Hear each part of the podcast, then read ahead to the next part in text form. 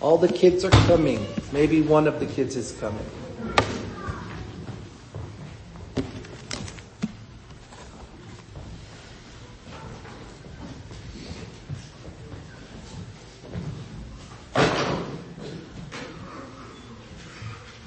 Whoops.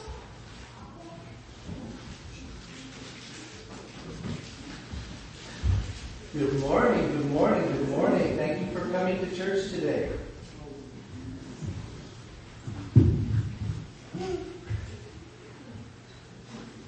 Good morning, good morning. Hey, I have, this is my Bible. This is the one that I preach out of every week. I also like to read it for studying, but sometimes I like to read different types of Bibles. It's always the same words as far as the same thought, but sometimes a different translation uses a slightly different word that helps me to understand something better. And so today I'm going to read to us Psalm 121. It comes, it is, it's coming from what's called the New International Reader's Version, and I like the way it has the words on this. And Psalm 121, do you know what a psalm is? Do you know have any idea what that means? A psalm is a song.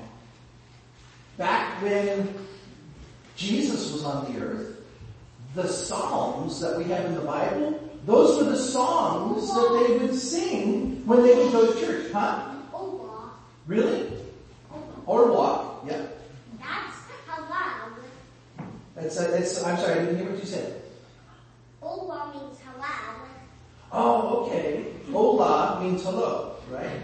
Got it. Now I got it. I speak a little bit of Spanish. Alright, well I want to read, these only eight verses, but I want to read it. I want you to listen to this one special word that I want you to hear. And not necessarily one special word, but one special thought.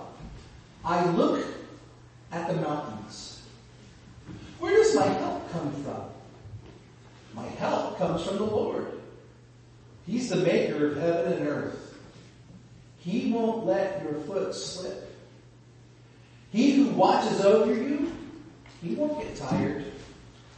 In fact, he who watches over you won't get tired or even go to sleep. The Lord watches over you. The Lord is like a shade tree at your right hand. The, the sun won't harm you during the day. The moon won't harm you during the night. The Lord will keep you from every kind of harm. He will watch over your life. The Lord will watch over your life no matter where you go, both now and forever. And I love this, this, this psalm, this hymn, this song that they sing because it tells me that God is where I can turn when I need help. When I'm scared or upset or afraid or if I'm angry or if I'm hungry or if I'm anything, I'm sick, I can go to God because He is my help. And it says, He will always be available to me now and forever. He will watch over me all the time. And it, even at nighttime it says He'll watch over me. And this is the thing I wanted us to hear this morning. God who watches over us doesn't get tired. It says He doesn't ever go to sleep. Have you ever known somebody that doesn't go to sleep? Every person I've ever met has to go to sleep at some time.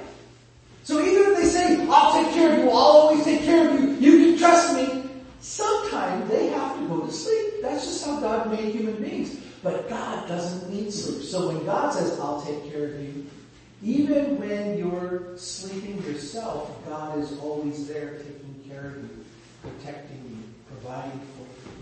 So you can know whenever there's a challenge or a problem or something that you're afraid of, you can know, you can turn to God because He'll be there to help you.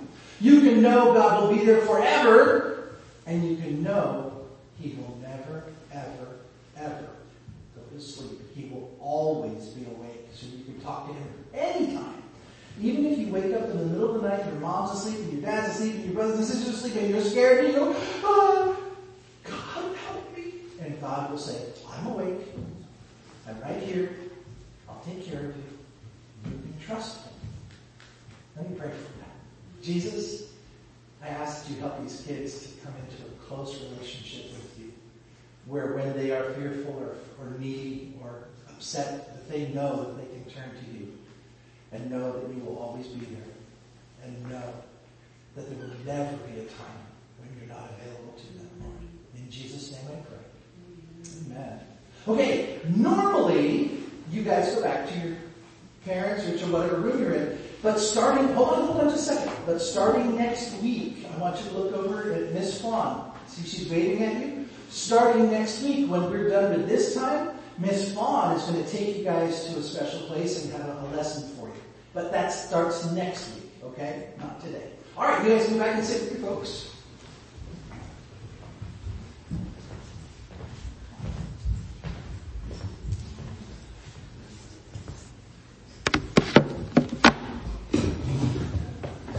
Some of you may have access to a hymnal.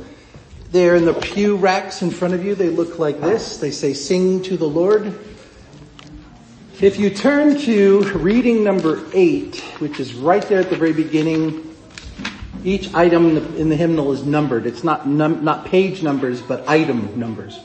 So item number eight is called the Apostles' Creed. The Apostles' Creed is one of the most ancient Christian statements of faith.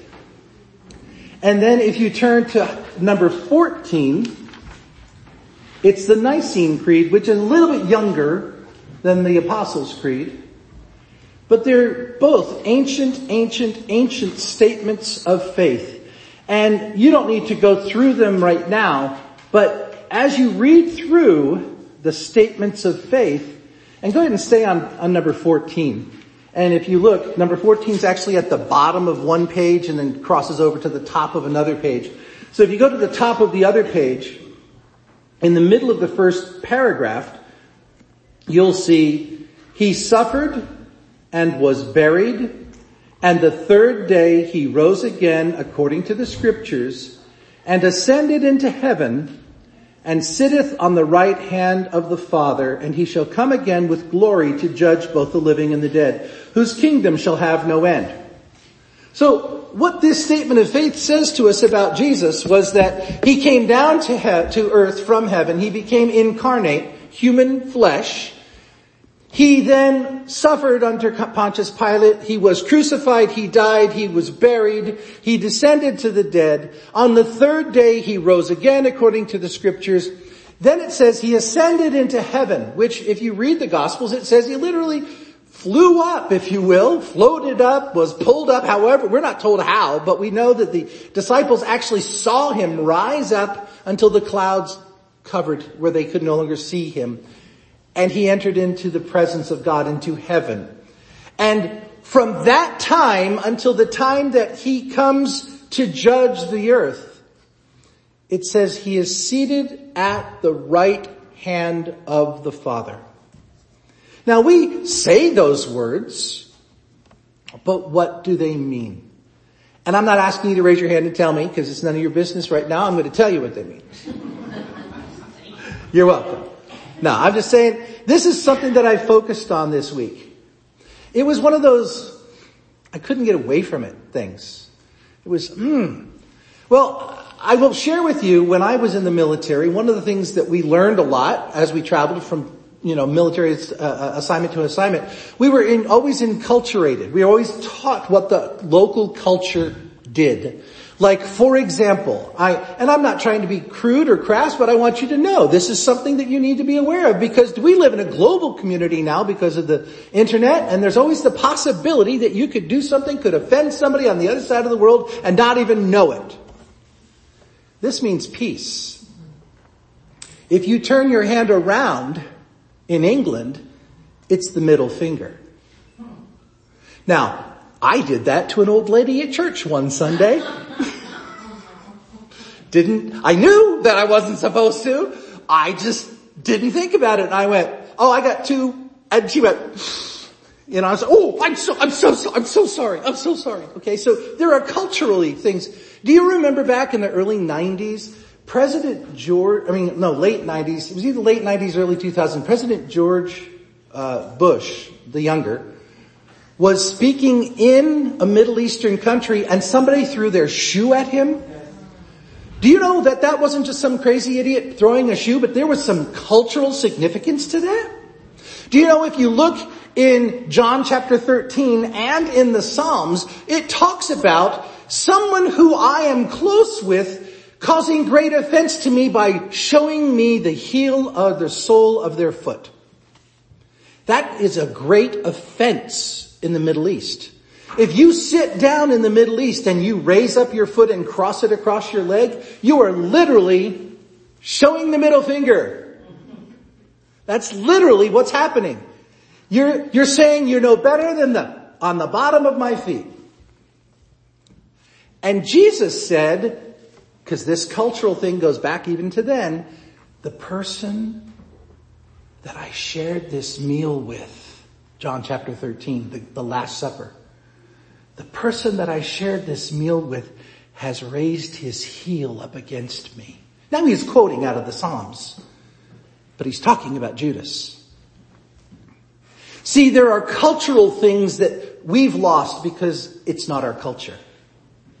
And that's what this right hand thing is. It's a cultural thing going back to that era, that place, that time means nothing to us. So you're trying to understand what the scriptures say and oh, we've got these ancient creeds and they say, he's seated at the right hand of God. What does that mean? God doesn't have a body. God doesn't sit in a particular place. So how could Jesus be sitting on the right side of some spirit? That doesn't, how? Uh, well, if you understand their culture, the right hand in that culture is the symbol of power and strength. The left hand is offensive. In that culture, you never touch anyone with your left hand. You don't eat with your left hand. You don't do anything with your left hand except wipe your bottom. So you would never touch somebody with the left hand because it's causing great offense. But the right hand is held in high esteem. The right hand shows power and strength. And you can see that throughout the scriptures if you understand that that under, that, that, that idea, that phraseology. So it's the, is it talking about Jesus is sitting at the power of God? Hmm, maybe.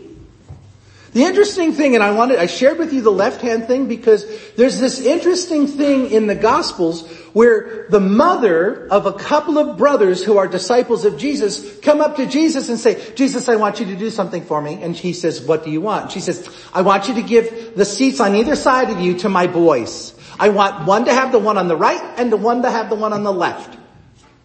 You want Jesus to touch your brother, your son with his left hand? Isn't that offensive? No, no, no, no, no. There's something about the right and the left in a position seated next to someone who's in authority that has honor. If you remember Jesus' teaching, which actually comes out of the Proverbs, uh, Jesus' teaching is whenever you come are invited to a meal, never take the seat of honor at the table, always take a lesser seat. That way, when the host comes in, he can then honor you by saying, no, no friend, you come and sit here next to me in the position of honor, either on the right or on the left. And so, um, because otherwise he said, because if you take the seat without permission, it may be that someone who's greater in authority or greater in, pres- in prestige or esteem comes into the room and then you have to be humiliated and be told, get out. This is for them. And then you have to just take whatever seats left over. You end up at the least seat at the table. I actually had that happen when I was in the military. I was stationed at Keesler Air Force Base in Biloxi, Mississippi, and we were at a commander's call, and the commander was a lieutenant colonel. That's one step under a full colonel. And the colonel is one step under a general. Okay? So the one with the, with the eagle on his shoulders or on his collar is the colonel. The one with the, the silver leaves is the lieutenant colonel. The one with the star is the general. We were in the room when the commander comes into the room, it is proper protocol for the first sergeant or the highest ranking person in the room to jump to attention and call the rest of the room to attention in honor of the person who was coming in. In our case, at our commander's call, that would have been our Lieutenant Colonel Long. However, the the colonel, the full colonel, who was the boss of the lieutenant colonel, had come to this commander's call to make a special presentation, and he arrived five minutes before the commander's call started, and was already in the room, seated in the front row in his position of honor. The first sergeant didn't know that. The first sergeant and the colonel, the lieutenant colonel, come in the door, and the first sergeant jumps to attention and yells, room, tit, and everyone, including the full colonel, come to attention in honor of the general who was coming through the door, because you would never call a room to attention for a light colonel when there's a colonel present. And when it was realized what had happened, the colonel looked at the light colonel and said, I hope the general's behind you. And we all went, ay, ay, ay, ay. Now, it was, it was okay. Nobody was offended to the point where anybody got in trouble. But it was, it was that kind of protocol that was going on here when Mrs. Jones came up and said, I want my boys to be able to sit on your right and on your left. And Jesus looked at her and said, I'm not saying that they're not worthy of it, but I am saying it's not mine to give. God the Father will decide who gets those seats. But God the Father decided that when Jesus ascended to heaven that Jesus gets the seat to the right of the Father. What does that mean? Well, let's look at some of these verses. Go ahead and bring up the first screen. If you go through the Gospels, now I did not do absolutely every single verse because it, we'd be slide after slide after slide after slide.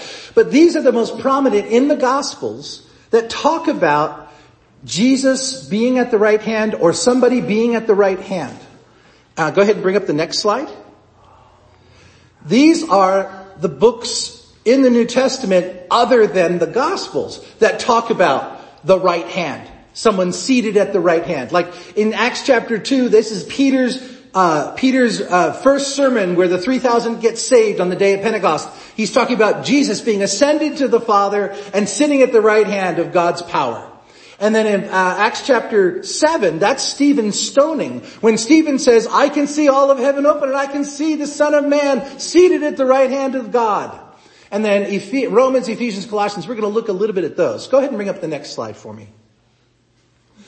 But before we get into the New Testament ideas and thoughts about the right hand of God, I want to give you uh, Psalm 110, which is one of the ancient songs. You heard me say to the kids, the Psalms were the ancient songbook of, of the, uh, the Hebrew people.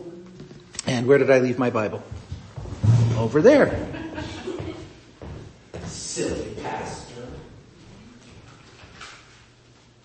And yes, Evelyn, it's being recorded, so I have to look goofy too.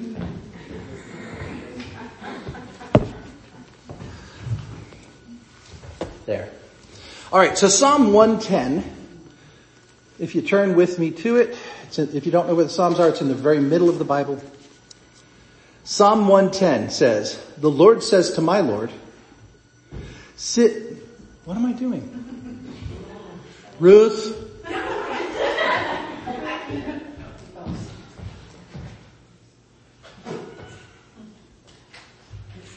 Technology, they're my friend today. The Lord says to my Lord, sit at my right hand until I make your enemies your footstool. The Lord sends forth from Zion your mighty scepter. Rule in the midst of your enemies. Your people will offer themselves freely on the day of your power in holy garments. From the womb of the morning, the dew of your youth will be yours. The Lord has sworn and will not change his mind. You are a priest forever after the order of Melchizedek. The Lord is at your right hand. He shall shatter kings on the day of his wrath. He will execute judgment among the nations, filling them with corpses. He will shatter chiefs over the wide earth. He will drink from the brook by the way. Therefore, he will lift up his head. What in the world does that mean? It says at the beginning of Psalm 110 that it's a Psalm of David. So David wrote this song. And David said, the Lord, and if you look in your Bible, it usually has all four words, all four letters capitalized. That means it's talking about God. Says to my Lord, a lesser being, sit at my right hand until I make your enemies my footstool. So God is saying to whoever this other Lord is, sit at my right hand until I make your enemies my, your footstool.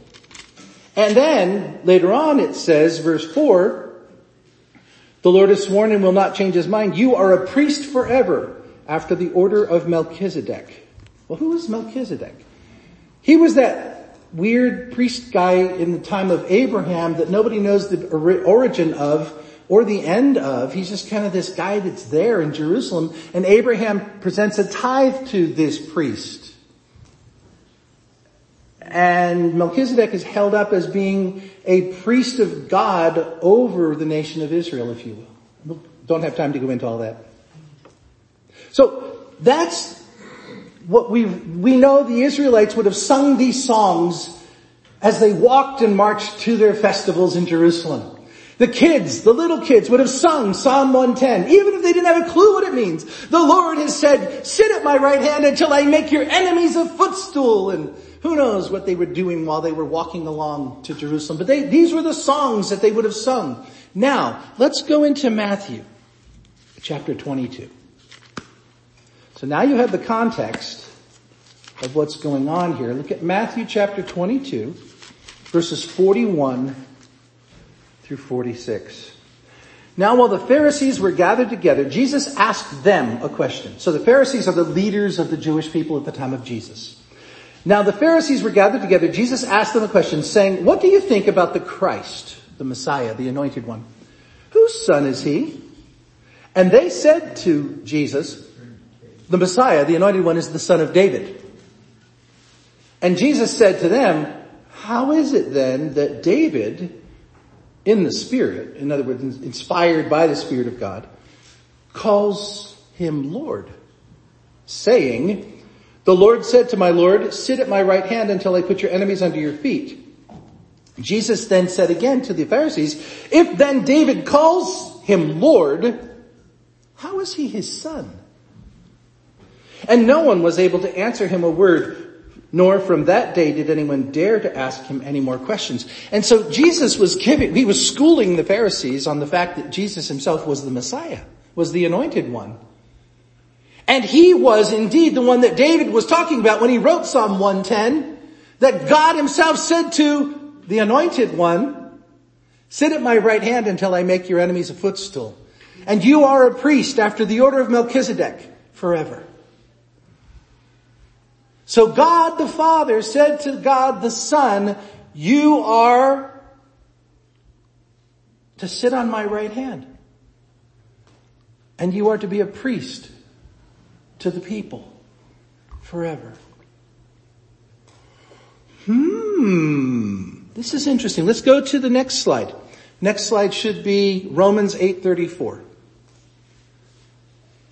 Okay, let's turn to Romans 8:34. Now, th- these these slides that we're looking at now, these were in the original slides uh, that I showed you all the list of different things. But Romans 8:34. Now, this is Paul talking. And if you go back a little bit, oh, I'm in the wrong book. No wonder that didn't look right to me. If you go to verse 31 in chapter 8 of Romans, it says, what then shall we say to these things? If God is for us, who can be against us? He who didn't spare his own son, but gave him up for us all, how will he not also with him graciously give us all things? Who shall bring any charge against God's elect? It is God who justifies. Who is it who, to condemn? Christ Jesus is the one who died. More than that, he was the one who was raised, who is at the right hand of God, who indeed is interceding for us. So while Jesus has been given a position at the right hand of God, one of the things that he's doing is interceding on our behalf. Now, you heard me read Psalm 110 to the kids. The Lord never slumbers. He never sleeps. He is always available. Jesus is God. Jesus is also the son who is seated at the right hand of the father who is ever making intercession on our behalf. Who does that? Who makes intercession on behalf of another person? A priest. If you go to the Jewish culture, it was the high priest whose job it was to go into the Holy of Holies and make an offering on behalf of all of the people of, of, of Israel.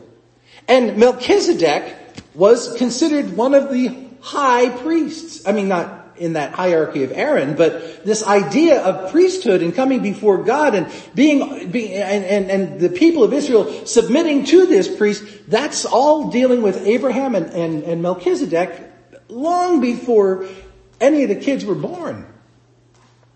Move to the next slide. Hebrews chapter 8.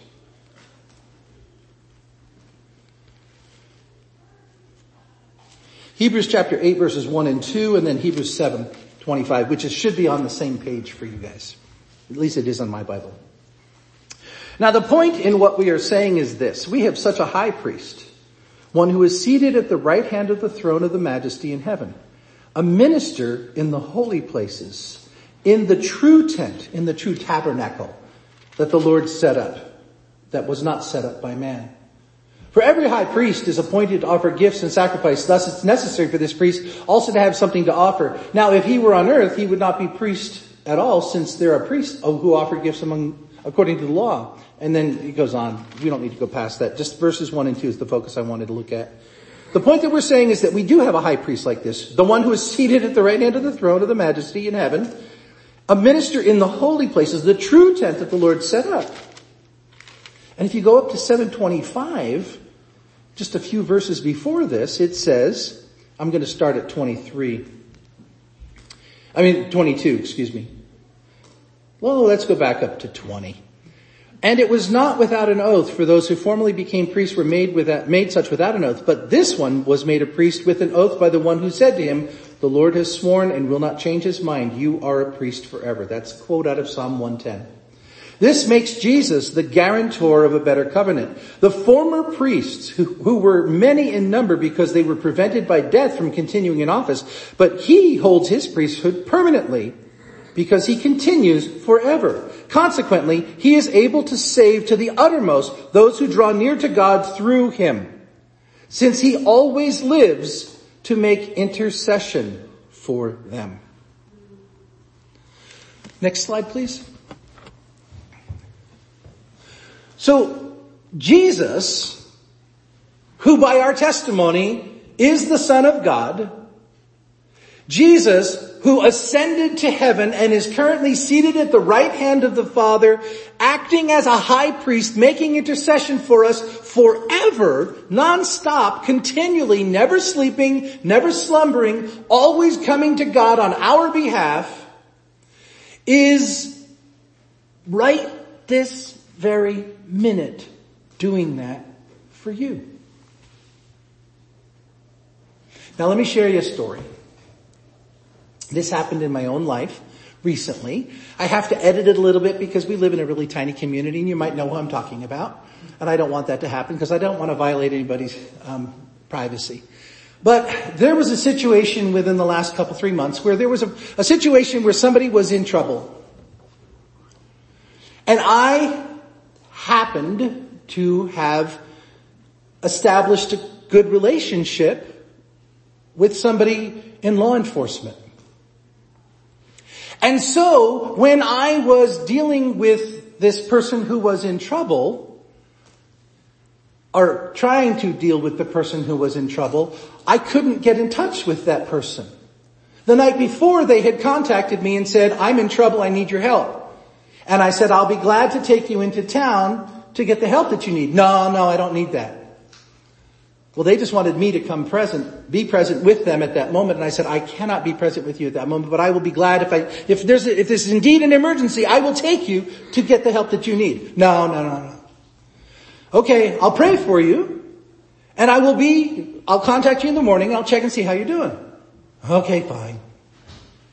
Now I felt badly having to do that at the hour that it was, but at the same time, I had already set some boundaries and I was trying hard to hold those boundaries because this person has an under, has a, a challenge of not always respecting person, people's boundaries. So I was this interesting little thing going on here. And so in the morning, I make a phone call, there's no answer on the phone. In the morning, I text the person. Actually, I, I reversed I, I first did a text message. There was no response. So then I did a phone call. It immediately went to voicemail. So either they saw who it was and said decline, or the phone was off. I don't know which. So I was like, I really need to go over and check on them. So I drove to their place. Lights were on. Door was locked. I had a key. I go in. There's nobody there. Hmm. Hmm. They were in distress. They asked for my help. Now they're gone. I don't know where they're at. I don't know what to do. I don't even know where to begin looking. I mean, for heaven's sake, there could have been a bear that ate them last night. I don't know. I do remember though, I do remember this morning, early this morning, I heard a siren going by Chino on Chino Road heading out. So I quickly had checked the Pulse Point app to see if there was a medical emergency. Pulse Point didn't say anything. And I thought, oh, well maybe it must be police or something. No big, no big deal. And so then when my friend was not available and I couldn't reach them and then they weren't home, I thought, I wonder if something happened and the police got involved. I, am just all these crazy thoughts.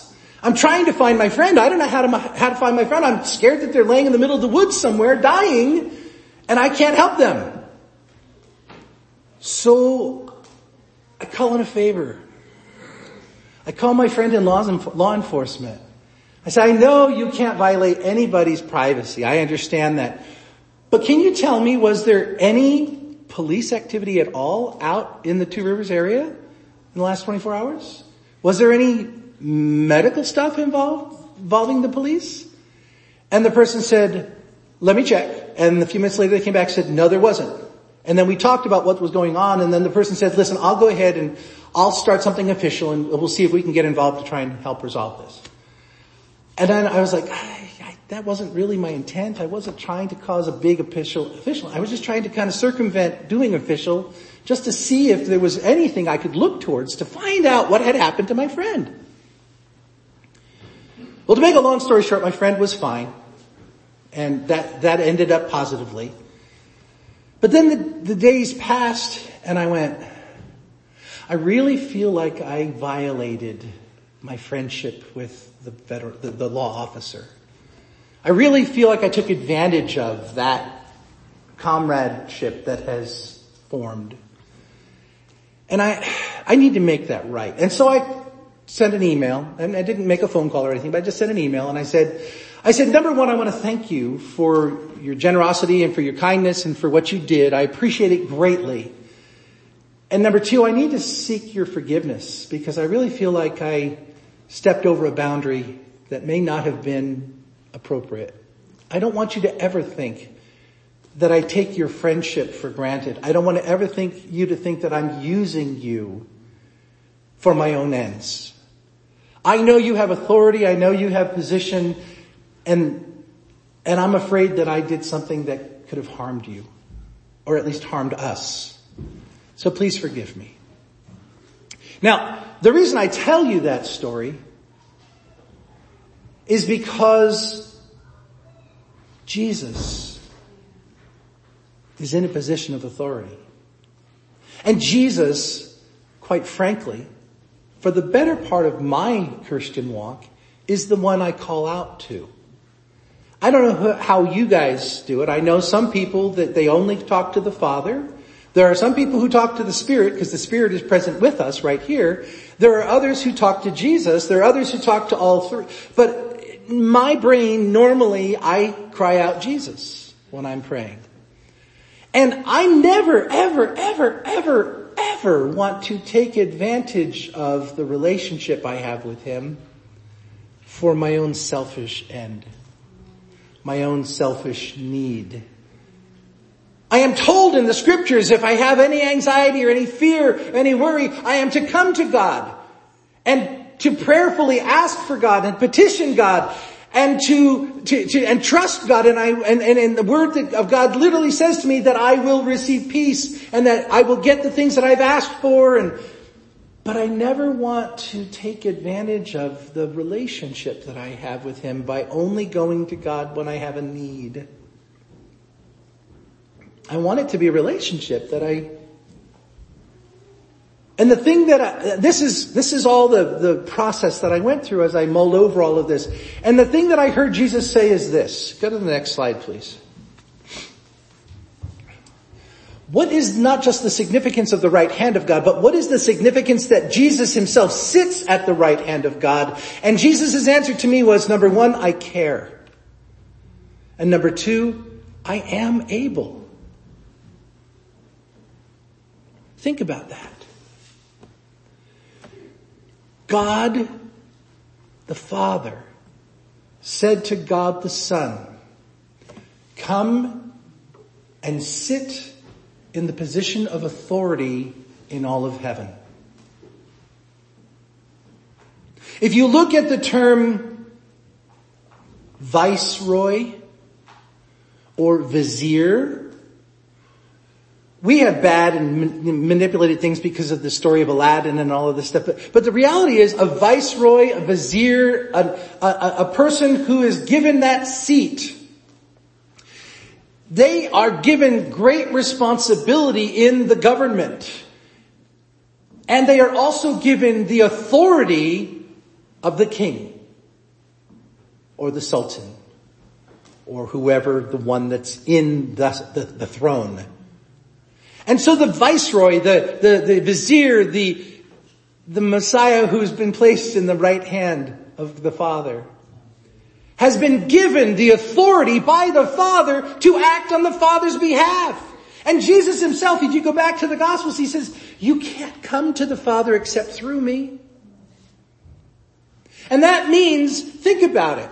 That means, imagine Jesus was climbing Denali. He was an expert climber.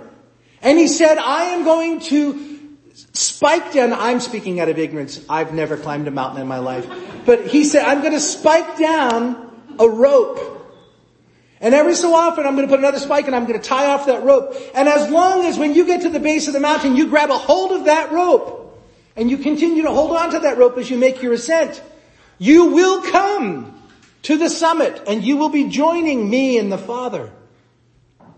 Now, you can choose to come up the mountain any other way you want, and there's still a potential that you could get to the mountain, but Jesus has guaranteed, now, and that, that's where it breaks down theologically, okay? I'm not saying you can go up to God through any other means. But what I'm saying is, is Jesus intentionally has left this rope for you to hold on to all the way up the mountain. He will guide you. Now, theologically, what does that mean? If you look at Galatians chapter 4, it says the Father gave us the Spirit of the Son so that. It says also in the Gospels that Jesus said, I have to leave so that the other helper, the other paraclete, the other advocate can come in and be there present with you. So we understand that the Holy Spirit of God is present with us and it literally says in, in Peter, I mean in Paul's words, that he intercedes for us. He speaks on our behalf to the Father.